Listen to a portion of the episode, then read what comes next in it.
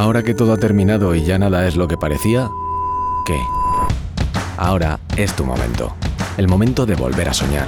El momento de salir y recuperar la libertad. De elegir, de escoger el camino y soñar el futuro. Bienvenido al momento que estabas esperando. Universidad Europea Miguel de Cervantes. Que nada te pare.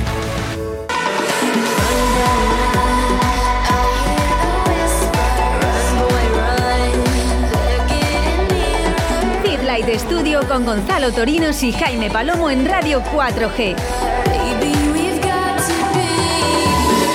Hola, hola, bienvenidos un viernes más, programa 21 aquí a Fit Life Studio. Os damos los buenos días, Gonzalo Torinos. Muy buenos días, Jaime. Yo mismo, Jaime Palomo, y también David Izquierdo que anda por ahí en el Instagram, y por supuesto, Óscar Arratia. Hola. Hoy le pillamos.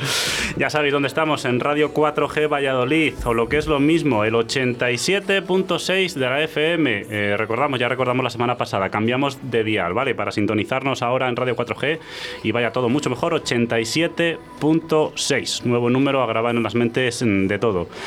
Aquí estamos los de siempre, Gonzalo y yo, para hablar con vosotros de deporte. En Instagram nos podéis seguir en arroba Studio 4G todos los viernes de 2 a 2 y media en Radio 4G Valladolid y por correo electrónico livefitstudio4g arroba gmail.com. Como mañana, podcast, podcast, en podcast, en todas las plataformas de podcast, en Facebook y no sé si en algún más.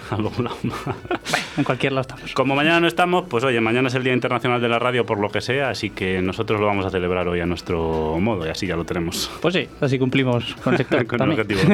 ¿Todo preparado? Listo. A por ello. Ahora que todo ha terminado y ya nada es lo que parecía, ¿qué? Ahora es tu momento.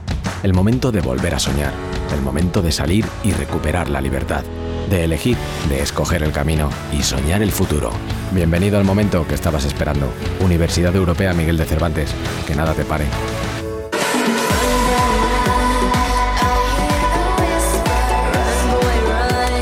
Bueno, pues aquí estamos un viernes más, programa número 21, que antes nos preguntaba Oscar. Eh, un día más, pues vamos a. Además, hemos tenido, ya estamos teniendo gentecilla en Instagram, va, ¿eh? Va, os puede decir Gonzalo cómo estaba yo ayer. Va, bueno, pegando saltos, va, pegando saltos de alegría. Ay, lo que viene, ay, lo que viene. Eh, estamos muy atentos porque entre el programa de hoy, el programa del viernes que viene y el del que viene. Va. Cuidado. Yo, yo me retiro ya. Cuidado. Yo me retiro la gente que viene. Cuidado. Hay alguno que ha cruzado el charco muchas veces. Ay, qué nervios. Y hay otros que. Mmm, calorcito, calorcito. Sí, sí, sí. Son calorcito. pistas. Sí. sí, nada. Eh, agradeceros todo el apoyo que estamos recibiendo. Una vez más, eh, recordaros que vamos a hacer una especie de charlilla entre Jaime y yo. Eh, os iremos informando por Instagram, no os lo perdáis, porque os proponemos diferentes fechas y bueno, pues cuando más gente pueda. Eso es. Pues lo haremos. Eh, hablando un poco de todo, porque queremos que participéis mucho y demás. Así que bueno, ahí lo dejamos. Eh, no tardando, haremos esa, ese directo en, en Instagram. Eso es. Eh, hablando tranquilamente. Y bueno, pues vamos con las preguntas que tenemos por hoy, Jaime. Vamos a ver. En primer lugar, Emilio nos dice que si es importante el llamado timing en la toma de proteínas. Y dice que, que se suele. Que, que él ha, él ha oído que mm. es mejor tomarlos después de entrenar y que ha oído también de la existencia de las ventanas metabólicas. Mm, pues a todo medio sí y a todo medio no. Las últimas evidencias, porque esto está ahora, vamos, últimamente yo me he estado actualizando esto un poquito, metaanálisis, etcétera, nos hablan de que realmente lo importante es la cantidad de proteína diaria que tomemos. Eso es, eso es lo más importante. A lo mejor incluso el 80% más eh, de lo importante es la cantidad de proteína por kilo de peso que tomemos diariamente. ¿Qué ocurre? Que si queremos ya ser súper, súper finos, súper ajustados, ya podemos hablar del timing, podemos hablar del tipo de proteína, podemos hablar de otras variables que sí van a afectar un poco, evidentemente, pero no son las más importantes. ¿Qué es lo que queremos decir? Porque tampoco estemos ahí, Dios mío, si después de entrenar no me tomo mi batido o mi bocata o mi barrita o lo que tomemos de proteínas, no voy a... No, hombre, no es eso. Es verdad que sí que se produce una digamos, un espacio de tiempo en el que las proteínas van a ser mejor asimiladas, es verdad que después de entrenar pues es posible que sea mejor hacer una ingesta de proteínas, es verdad que a lo mejor es mejor eh, separar esa ingesta de proteínas en cantidades X durante el día, pero al final si lo que tenemos es un aporte entre 1,8 y 2 gramos por kilo de masa muscular, que no de peso bruto, sino de masa muscular, masa magra, pues vamos a obtener eh, Sí, prácticamente yo todos los... los Aquí beneficios. tengo un par de cosas que decir. La primera, Mm. que este tipo de cosas al final tienen que ser tratadas por el profesional que toca, que es un nutricionista, Sí. y tenemos la suerte de tener uno con Hoy nosotros. viene uno. Y por otro lado, esto es como se puede hacer con respecto a lo que has dicho tú, de que se puede hilar más o menos fino. Esto es como el entrenamiento. En el entrenamiento pasa exactamente igual. Se puede hilar muy, muy, muy fino y ser súper, súper, súper estricto. Mm. Esto irá eh, en función de los objetivos que tengamos y el periodo de tiempo, supongo que los, lo que, los que quieras cumplir Claro. dichos objetivos. Pero también eh, es como todo, o sea, si eh, es una persona estándar, digamos, que está entrenando y quiere cuidar la nutrición también, me parece que no es necesario hilar tan, tan fino ni Sí. en el entrenamiento ni en la nutrición. Para mí tampoco. Yo creo que al final, nosotros al menos de lo que solemos hablar es, es que tampoco hay que comerse tanto la cabeza que el estrés de la vida del día a día ya es suficiente como para encima preocuparme de no he tomado 15 gramos de proteína a las 6 y 27. Bueno, pues, pues, pues tómatelo a las 7 y ya está. Que tampoco es tan... No, no es tanto el beneficio que te va a aportar ese timing en, en la toma, tanto como va a ser el, aporte diario eh, total, en bruto, digamos. Incluso a veces pues por desgracia, pues si no puedes dividirlo, pues haces una toma de 50-60, te comes ahí para la cena, para la comida, más cantidad de la que a lo mejor es habitual. Pues bueno, mientras llegues a eso, yo creo que lo otro es preocuparse un poco a lo tonto. Sí, bueno, eh, aún así ya os decimos que luego estará con nosotros un profesional de este ámbito que nos podrá responder también.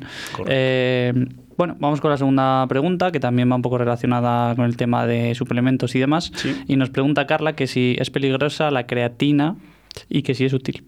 Pues yo esto, eh, es curioso, pero hemos, hemos incluido las preguntas más dedicadas a la nutrición porque el programa Sí, va un porque poco de... Claro, entonces poco- hemos seleccionado. Pues eh, las- la respuesta a estas dos preguntas, eh, que ya las teníamos, curiosamente ayer eh, he me he añadido aquí unas notas que las he visto ayer mismo, o sea, y he dicho, pues los voy a añadir. Y eh, tengo aquí una serie de puntos de una, una revisión, la última revisión de este mismo año, hace nada, hace cuatro días, acerca de la creatina. En español sería respuestas comunes y mitos sobre la, sobre la, suplementación con creatina. Y lo que dice es, eh, acerca de la creatina, la creatina no es un esteroide anabo- anabolizante que es una de las cosas que se suele creer. Oh, Dios mío, eso no sé qué. La creatina no retiene agua.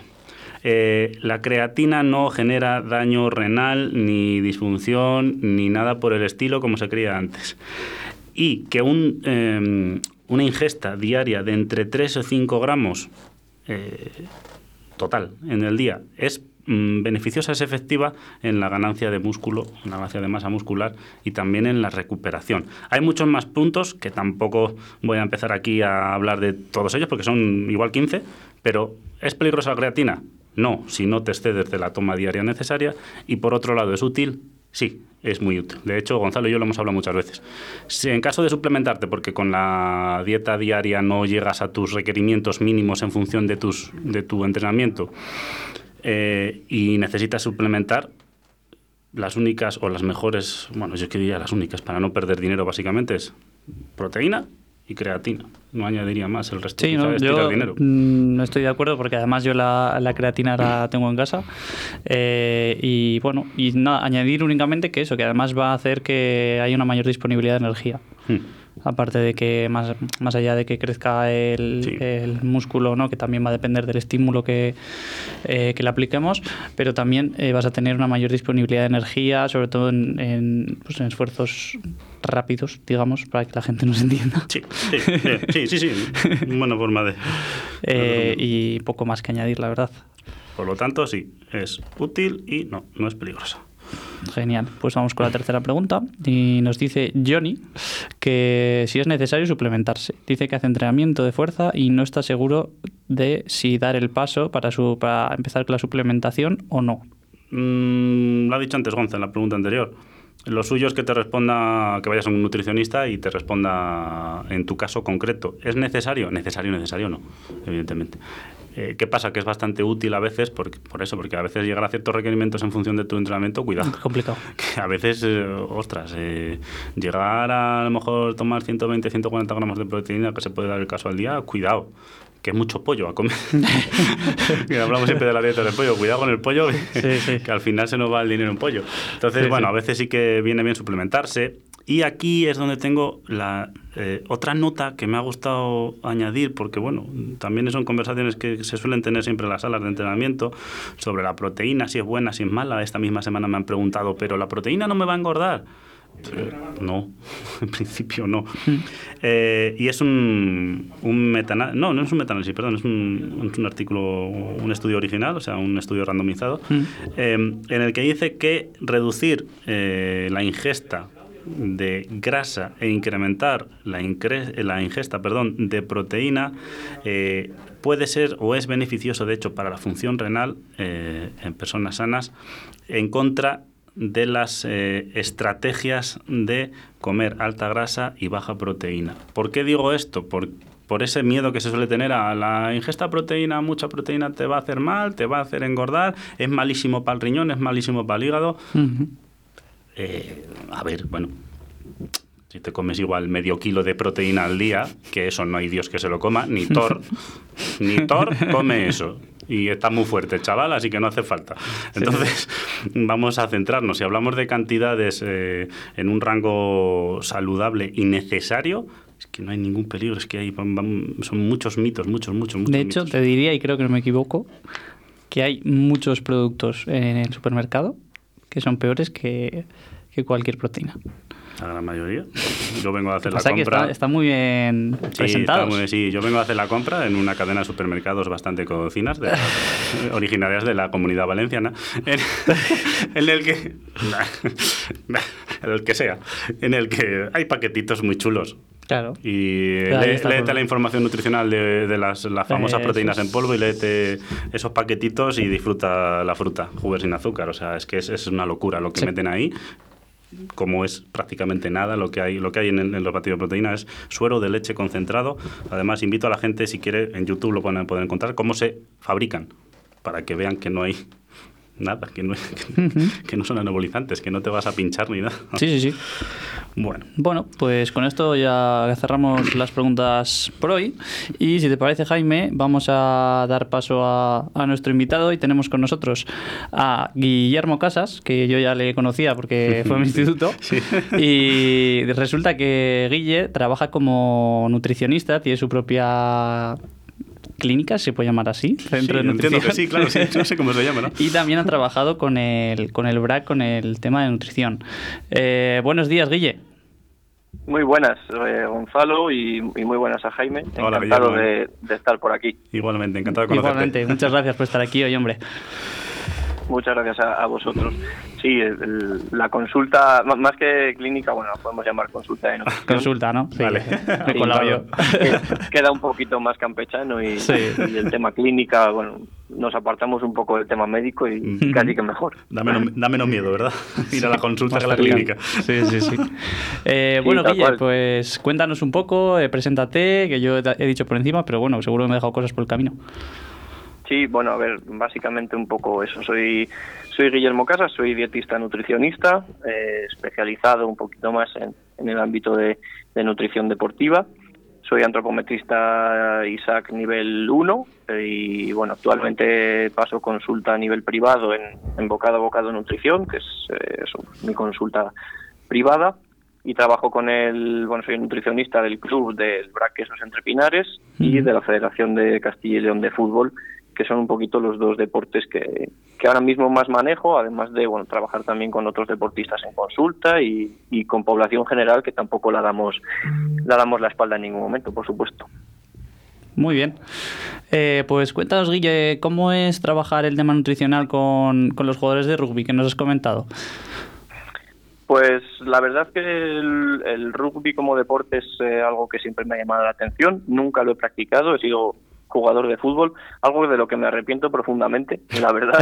eh, porque he descubierto, no me arrepiento de haber jugado al fútbol, ni mucho menos me arrepiento de no haber mm, practicado o haber indagado un poquito más en el mundo del rugby. Siempre me ha llamado la atención, pero nunca he llegado a, a meterme mucho en el mundillo y he descubierto eh, más en la rama profesional que bueno el, el trabajo en este tipo de deportes es un trabajo maravilloso a nivel nutricional tiene pues al final su magia. Eh, por ejemplo, en, en el fútbol todos los jugadores más o menos están cortados por un mismo patrón, ¿no? Mm. Al final eh, son todos muy, muy similares, pero en el rugby al final trabajas con gente muy diversa y que desde los 60 o 70 kilos hasta los 130, pues a nivel nutricional la cosa cambia mucho. Claro, claro. Eh, no solo por el ámbito del trabajo, sino porque al final es un deporte que aquí en España ahora mismo, bueno, lo podríamos considerar como semiprofesional, no es eh, no está a los niveles y esto lo marca un poco el, la cuantía económica, ¿no? que manejan los clubes, yo creo que va un poco por ahí la cosa. Eh, cada vez es más profesional y cada vez se invierte más, por supuesto, y la figura del nutricionista creo que es algo que, que ahora mismo solo el, el BRAC cuenta con, con ella, si no me equivoco, a nivel nacional y que demuestra que el, que el deporte crece, ¿no? Pero bueno, sí que es verdad que si lo tratamos como tal, ahora mismo es un deporte semiprofesional en crecimiento y que eh, por una parte tienes el impedimento, entre comillas, siempre impedimento a nivel económico y de profesionalidad, pero por otra parte ganas en calidad de personas y en yo creo que, el plus de trabajar en, en un deporte así es la calidad de la gente con la que estoy trabajando y con la que me, en la que me, con la que más me relaciono en, en mi día a día en- dentro del club. O sea que estoy la verdad es que estoy encantado. Son tres años ya este es el tercer año que, que formo parte del club y no tengo más que palabras buenas de, de ello y de y de cómo está yendo mi trabajo así que encantado la verdad Pues genial, la verdad que me alegro que sea así, eh, Guille, porque bueno, eh, cada trabajo ya sabemos que es un mundo y, y qué bien que, que sea así. Eh, una cosilla, ¿suelen cumplir los jugadores con sus obligaciones, entre comillas, alimenticias o, o te cuesta a veces tirar de ellos? Pues como en todo, hay un poco de todo. Eh, al final, eh, en un equipo y en un club donde se manejan tantos jugadores y donde, por ejemplo, en, en el rugby manejamos una plantilla de primer equipo muy amplia, de, has- de hasta 30 jugadores, Claro. eh, partimos de la base de que yo soy una única persona y que al final, a- abordando el tema nutricional de todos ellos, más eh, equipo femenino, cantera, eh, bueno, un poquito englobo un poquito todo, entonces siempre hay de todo. Hay gente que requiere más tu atención o que se interesa más por el tema, a la cual le das cierta prioridad, y hay gente que, bueno, por X motivo mm, descuida más el tema o simplemente con la que tienes un poquitín menos de trato, ¿no? Pero, sin embargo, creo que sí que son los jugadores con los que yo trabajo eh, y, bueno, en general todo el primer equipo del BRAC, creo que controlan bastante el, el tema. Eh, Todos han tenido alguna duda, alguna consulta, algún algún tema en específico mm, al que han acudido rápidamente a mí. O sea, al final, el primer año mm, sí que costó, ¿no? El, el introducir la Sí, figura bueno. del nutricionista. Sí. Bueno, ¿qué me va a contar este a mí, no? Si Mm, yo como es. perfecto y, y al final hay que tener también claro que es eso, al final es un deporte de equipo donde la figura del nutricionista entra eh, y, y eres tú el que vas a, entre comillas, también pelearte con los jugadores. No es Claro. un deporte individual donde el atleta, el, el jugador de pádel, el, eh, cualquier deporte un poco más individual acude a ti, acude al nutricionista, ¿no? Es, es un poco esa visión cambia bastante, Claro. eh, pero sí, por lo general podría decir que, que cumplen y que lo que cuando cumplen las cosas funcionan y por tanto entran en esa en esa dinámica, ¿no? De ver que de que las recomendaciones y el trabajo que se hace es bueno, obtienen resultados y se obtienen eh, resultados positivos y bueno, pues al final van entrando, si al principio trabajaba con 10, el año siguiente 15, 20 y bueno, pues Claro. poquito a poco van entrando por el aro. Sí, pero qué interesante eso, Guille, que comentas, porque yo creo que no solo te pasa a ti, sino que le habrá pasado a un montón de gente, tanto nutricionistas como preparadores físicos, que llegan a un, a un equipo Sí. y de repente nos miran, ¿no? Como diciendo, ¿Y a, ver qué viene a hacer este. ¿Y este quién es? A, ver qué viene a hacer este, porque yo estoy muy bien aquí jugando a mi bola Sí, y sí, no sí. igual no me interesa lo que me va a contar. Sí, sí, sí. Pero sí, Sí. sí, ese punto de vista es muy interesante, la verdad. Mm. Sí, siempre vamos matizar que mm, al final salimos de la carrera, tanto eh, licenciados en ciencia actividad física y el deporte, graduados en este caso, y nutricionistas, fisios, salimos con una concepción teórica brutal, si Claro. te interesa el mundillo mm, buah, lees papers, lees libros, ves la aplicación a niveles estratosféricos, niveles de élite, pero hay que poner los pies en el suelo muchas veces y llegar a un, un equipo, un club, ver en qué nivel estamos, qué se puede hacer y en ese caso, pues bueno, empezar a trabajar con lo que se puede, cómo se puede y, y llevarte bien con los jugadores. No eres, en este caso, en el ámbito de la nutrición, yo no pretendo ser ningún policía, sino un amigo y un, un compañero en el que puedan también tener cierta confianza y respeto a la hora de trabajar en ese ámbito. Y siempre les digo, mm, no te voy a prohibir que te tomes una cerveza, que luego hablaremos de ello en el tercer tiempo. No te lo voy a prohibir, te voy a poner las cartas encima de la mesa y te voy a decir, esto es lo que puedes conseguir si no te la tomas, eh, o si no tienes un consumo excesivo, en este caso me lo invento, eh, de, por ejemplo la cerveza, eh, y esto es lo que consigues si cuidas un poquito la alimentación. Y es ahí donde empiezas a trabajar y a razonar con ellos a, a qué pueden obtener y en qué les beneficia siempre en su rendimiento y en su futuro profesional, que se, ellos son al final los que se están jugando el, el entrar en la selección, en que les fiche Sí. un equipo de, de categorías mayores, bueno, Mm. los que tienen ciertas aspiraciones lo saben y, y, ah, intentan trabajar en ello. Muy humildes tus palabras, Guillermo, y, y, y que, sí, se, que, que, pongan algunos los pies en la, en, en la sí, tierra. es que, que, es la realidad. Que es la realidad. la algunos, realidad. que, algunos, se creen que, no, no, no. van a iniciar entrenando a, Para nada. a, Ronaldo, ¿verdad? No, no, no. Y ah, muy importante, claro, muy importante lo que dice Guille de saber dónde estás claro. y trabajar con los medios que tienes. Eso es. Eso Porque es. sí, es lo que mm. dice Guille. Tú sales de la carrera. Sí, sí mira, eh, te voy a medir, pa, pa, pa, pa, pa, pa, y luego llegas al club Y no ¿qué tienes tiene tiempo. el club? No, no hay tiempo, o no hay recursos, o no hay lo que Sí, sea, no hay y hay que trabajar con lo que, con lo que hay. Es. La verdad es que es así. Sí, ¿Qué importancia, Guillermo, sentido- qué importancia le das tú, eh, ya que hablamos de esto, del alto rendimiento, de la élite podemos llamar, porque en, en España el BRAC está, está en la élite en Sí, cuanto sí. a rugby, eh, ¿qué importancia le das a la nutrición dentro de este deporte de alto rendimiento? pues dentro del deporte de alto rendimiento en general, creo que no es porque lo diga yo ni porque yo le dé la importancia que merece y que creo que es fundamental, ¿Mm? sino porque realmente la tiene o sea, se- y porque se está viendo y cada vez más que, que al final cuidar la alimentación de base, no hablamos, esto no es, cuando se habla de nutrición en alto rendimiento no solo se habla de la suplementación y los batidos, No, no, no.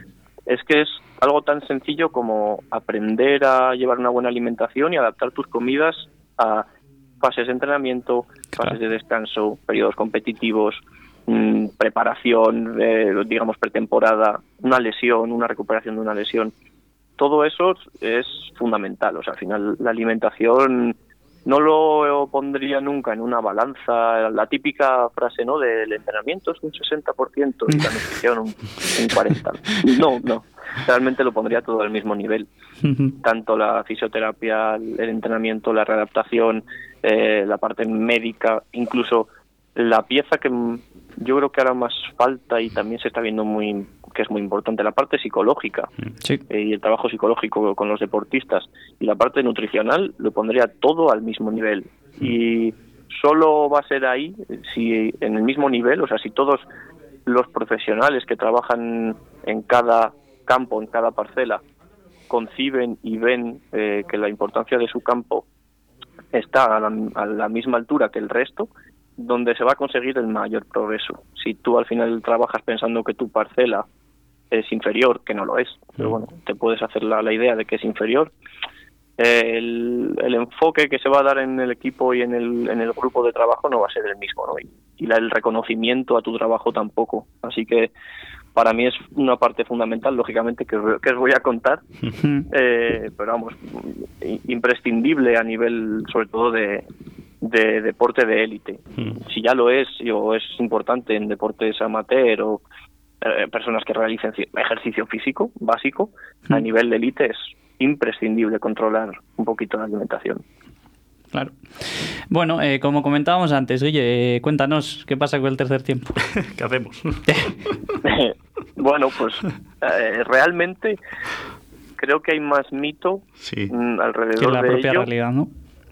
que, re- que realidad. Hmm. Eh, sí que es verdad, lógicamente, existe el tercer tiempo. Eh, es una es una tradición y es algo que a nivel cultural, eh, social y, y como y que al rugby como deporte le hace ser eh, el deporte que es y la grande y tener la grandeza que tiene. No verás en otros deportes el que un equipo comparta una comida o incluso pues una, una copa, una cerveza, cualquier eh, un espacio y un tiempo que se comparta después de haberse pegado de tortas en el campo. Eh, esto engrandece por esa parte al rugby. A nivel nutricional, sí que es verdad que bueno es un campo de minas un poquito. Mm, hablaba de que es un poco mito porque es verdad que no son no es lo que la gente se puede llegar a hacer a la idea de de las grandes cantidades de alcohol que se pueden consumir o que se, todos los jugadores se emborrachan después del partido y el tercer tiempo. Creo que eso ha quedado un poco atrás. Y en relación a, lo que comentaba al principio, el rugby se está profesionalizando en España y ya no es un deporte tan amateur como antes. Ya no se no se practica al final hay jugadores que valen mucho dinero a los que se les paga y los que mm, viven de ello y por tanto tener esos jugadores bien recuperados, intentar evitar que se consuman excesos de alcohol o de comida basura después de un partido es algo fundamental. Hay que lidiar con ello y como también he comentado antes, no se basa, no intento trabajar nunca no intento trabajar nunca desde la prohibición o la restricción, porque entonces me van a mandar un poco a tomar por saco hmm. y, no me van a hacer caso. También hay que meterse un poco en el mundillo. Eh, soy el primero que ha ido a los terceros tiempos y se ha tomado una cerveza con los jugadores y ha disfrutado del momento. Y ha visto lo que se cuece un poco ahí. Y hay de todo, como en todo. Es que al final hay un poco de todo. Hay quien se cuida más, hay quien se cuida o, descuida esos momentos un poquito eh, más también. Pero bueno, eh, al final mm, a nivel nutricional lo único que les puedo comentar es el daño que les genera ese consumo de alcohol ese excesivo consumo de alcohol posterior al ejercicio y que intenten controlarlo lo máximo posible. ¿Qué demandas tiene a nivel nutricional? Eh, ¿Qué demandas puede tener? Eh, ¿Qué requerimientos eh, modificados con respecto a una persona que no juega al rugby? No oigo, no oigo nada. ¿No, ¿No, nos oyes ahora? Ah, ahora mejor. Ah, vale. Te decía que qué demandas nutricionales puede tener un jugador mm, de rugby, porque al final la intensidad de, del juego en rugby, tú lo has dicho, se mete en leña, ¿eh? Sí, eh, realmente son, son requerimientos nutricionales bastante altos. Hmm. Como comentábamos antes, bueno, no solo son las sesiones, pues cuatro sesiones de entrenamiento semanales, dobles sesiones con gimnasio y campo, hmm. más el partido eh, fin de semana, del cual hay que recuperarse. No es solo una recuperación mm, fisiológica, una recuperación de tejidos musculares, sino también una recuperación traumatológica. Eh, al hmm. final hay mucho impacto y, eso requiere una recuperación bastante grande. Entonces, todo esto aumenta muchísimo las demandas a nivel nutricional. No solo es eso, que mm, tengan un gasto energético ya de base por, por ser rugby, lo que el deporte que se practica, muy alto, sino que depende mucho también qué tipo de jugador seas y qué posición tengas en el campo. O sea, al final lo que hablábamos, manejamos unos pesos más o menos por jugador de los tres cuartos entre los 65, 70 kilos, hasta lo mejor los 80, como mucho 90 en los centros, eh, y unos pesos por encima de los 100 kilos de manera habitual en, en los delanteros, de 100 a 130 o 140 kilos. Eh, las demandas nutricionales de unos y otros son completamente distintas, la función que desempeñan en el campo es completamente distinta y por tanto a la hora de, de organizar, calibrar y y pautar una alimentación y una suplementación pues es un mundo eh, súper bonito donde, eh, donde hay que trabajar mucho. Claro. Eh, bueno, eh, Guille, saliendo un pelín del rugby, en este programa siempre intentamos eh, abogar por la individualización tanto del entrenamiento como de la nutrición y demás aspectos, pero queremos que nos cuentes un poco qué distribución crees tú de promedios sería la adecuada en una persona en cuanto a los hidratos de carbono, proteínas y, grasas. Uf, esta pregunta es bastante bastante compleja. nos podríamos extender ha ido a pillar. Podemos hablar de, población general o población que practique un ejercicio físico de manera eh, habitual. Bueno, vamos a poner con ejercicio. Con ejercicio, por ¿no? ejemplo. Nuestros oyentes, Sí. buah, le Sí, meten duro a hierro. tope. Le meten duro al hierro. Pero fue- fuera de lo que es el deporte de élite, ¿no? Y Sí, el deporte sí. más profesional. Sí, para la salud, Vale. el entrenamiento para la salud. Vale, ahí, ahí hablaríamos de otra historia. Vale, en tema de salud y, y, bueno, si yo hago mi pauta de ejercicio físico de gimnasio semanal, tres o cuatro días, y quiero mantener un poquito una buena alimentación, antes de entrar, siempre que la gente cambie un poco el... Voy a cambiarte el enfoque de la, de la pregunta, ¿eh? si me parece perfecto.